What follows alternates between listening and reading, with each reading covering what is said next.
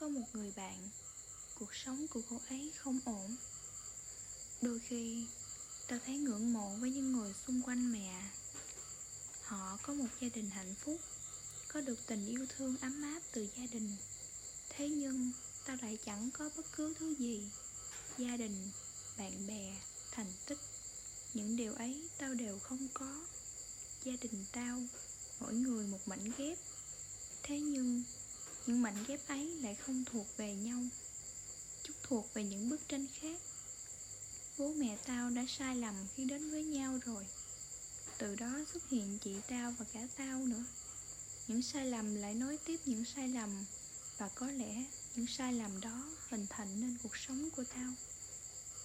Tao nghĩ gia đình tao đã quá cố chấp, Cho tới tận bây giờ không đáng mày à và khiến tất cả mọi người trong gia đình tao đều mệt mỏi khi suy nghĩ về hai chữ gia đình ấy. Tao nghĩ ít nhiều những điều đó cũng ảnh hưởng đến những người xung quanh. Ví dụ, như tao đang nói với mày vậy, Tao đang lan tỏa điều không vui tới mày. Dường như nơi ấy cũng chẳng phải nơi để tao có thể trở về nữa rồi. Tao còn không có nổi niềm tin vào bản thân tao. Hôm nay tao lại thất bại rồi.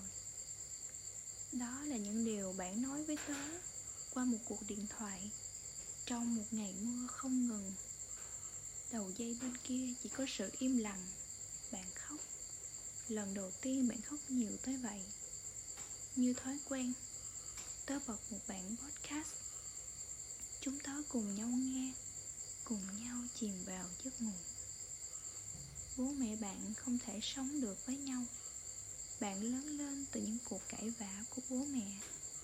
Tuổi thơ bạn không giống như người bạn đồng trang lứa. Bạn không có tình yêu thương. Bạn chỉ biết khóc thầm trong những đêm bố mẹ bất đồng. Cuộc sống ấy dìu bạn trưởng thành.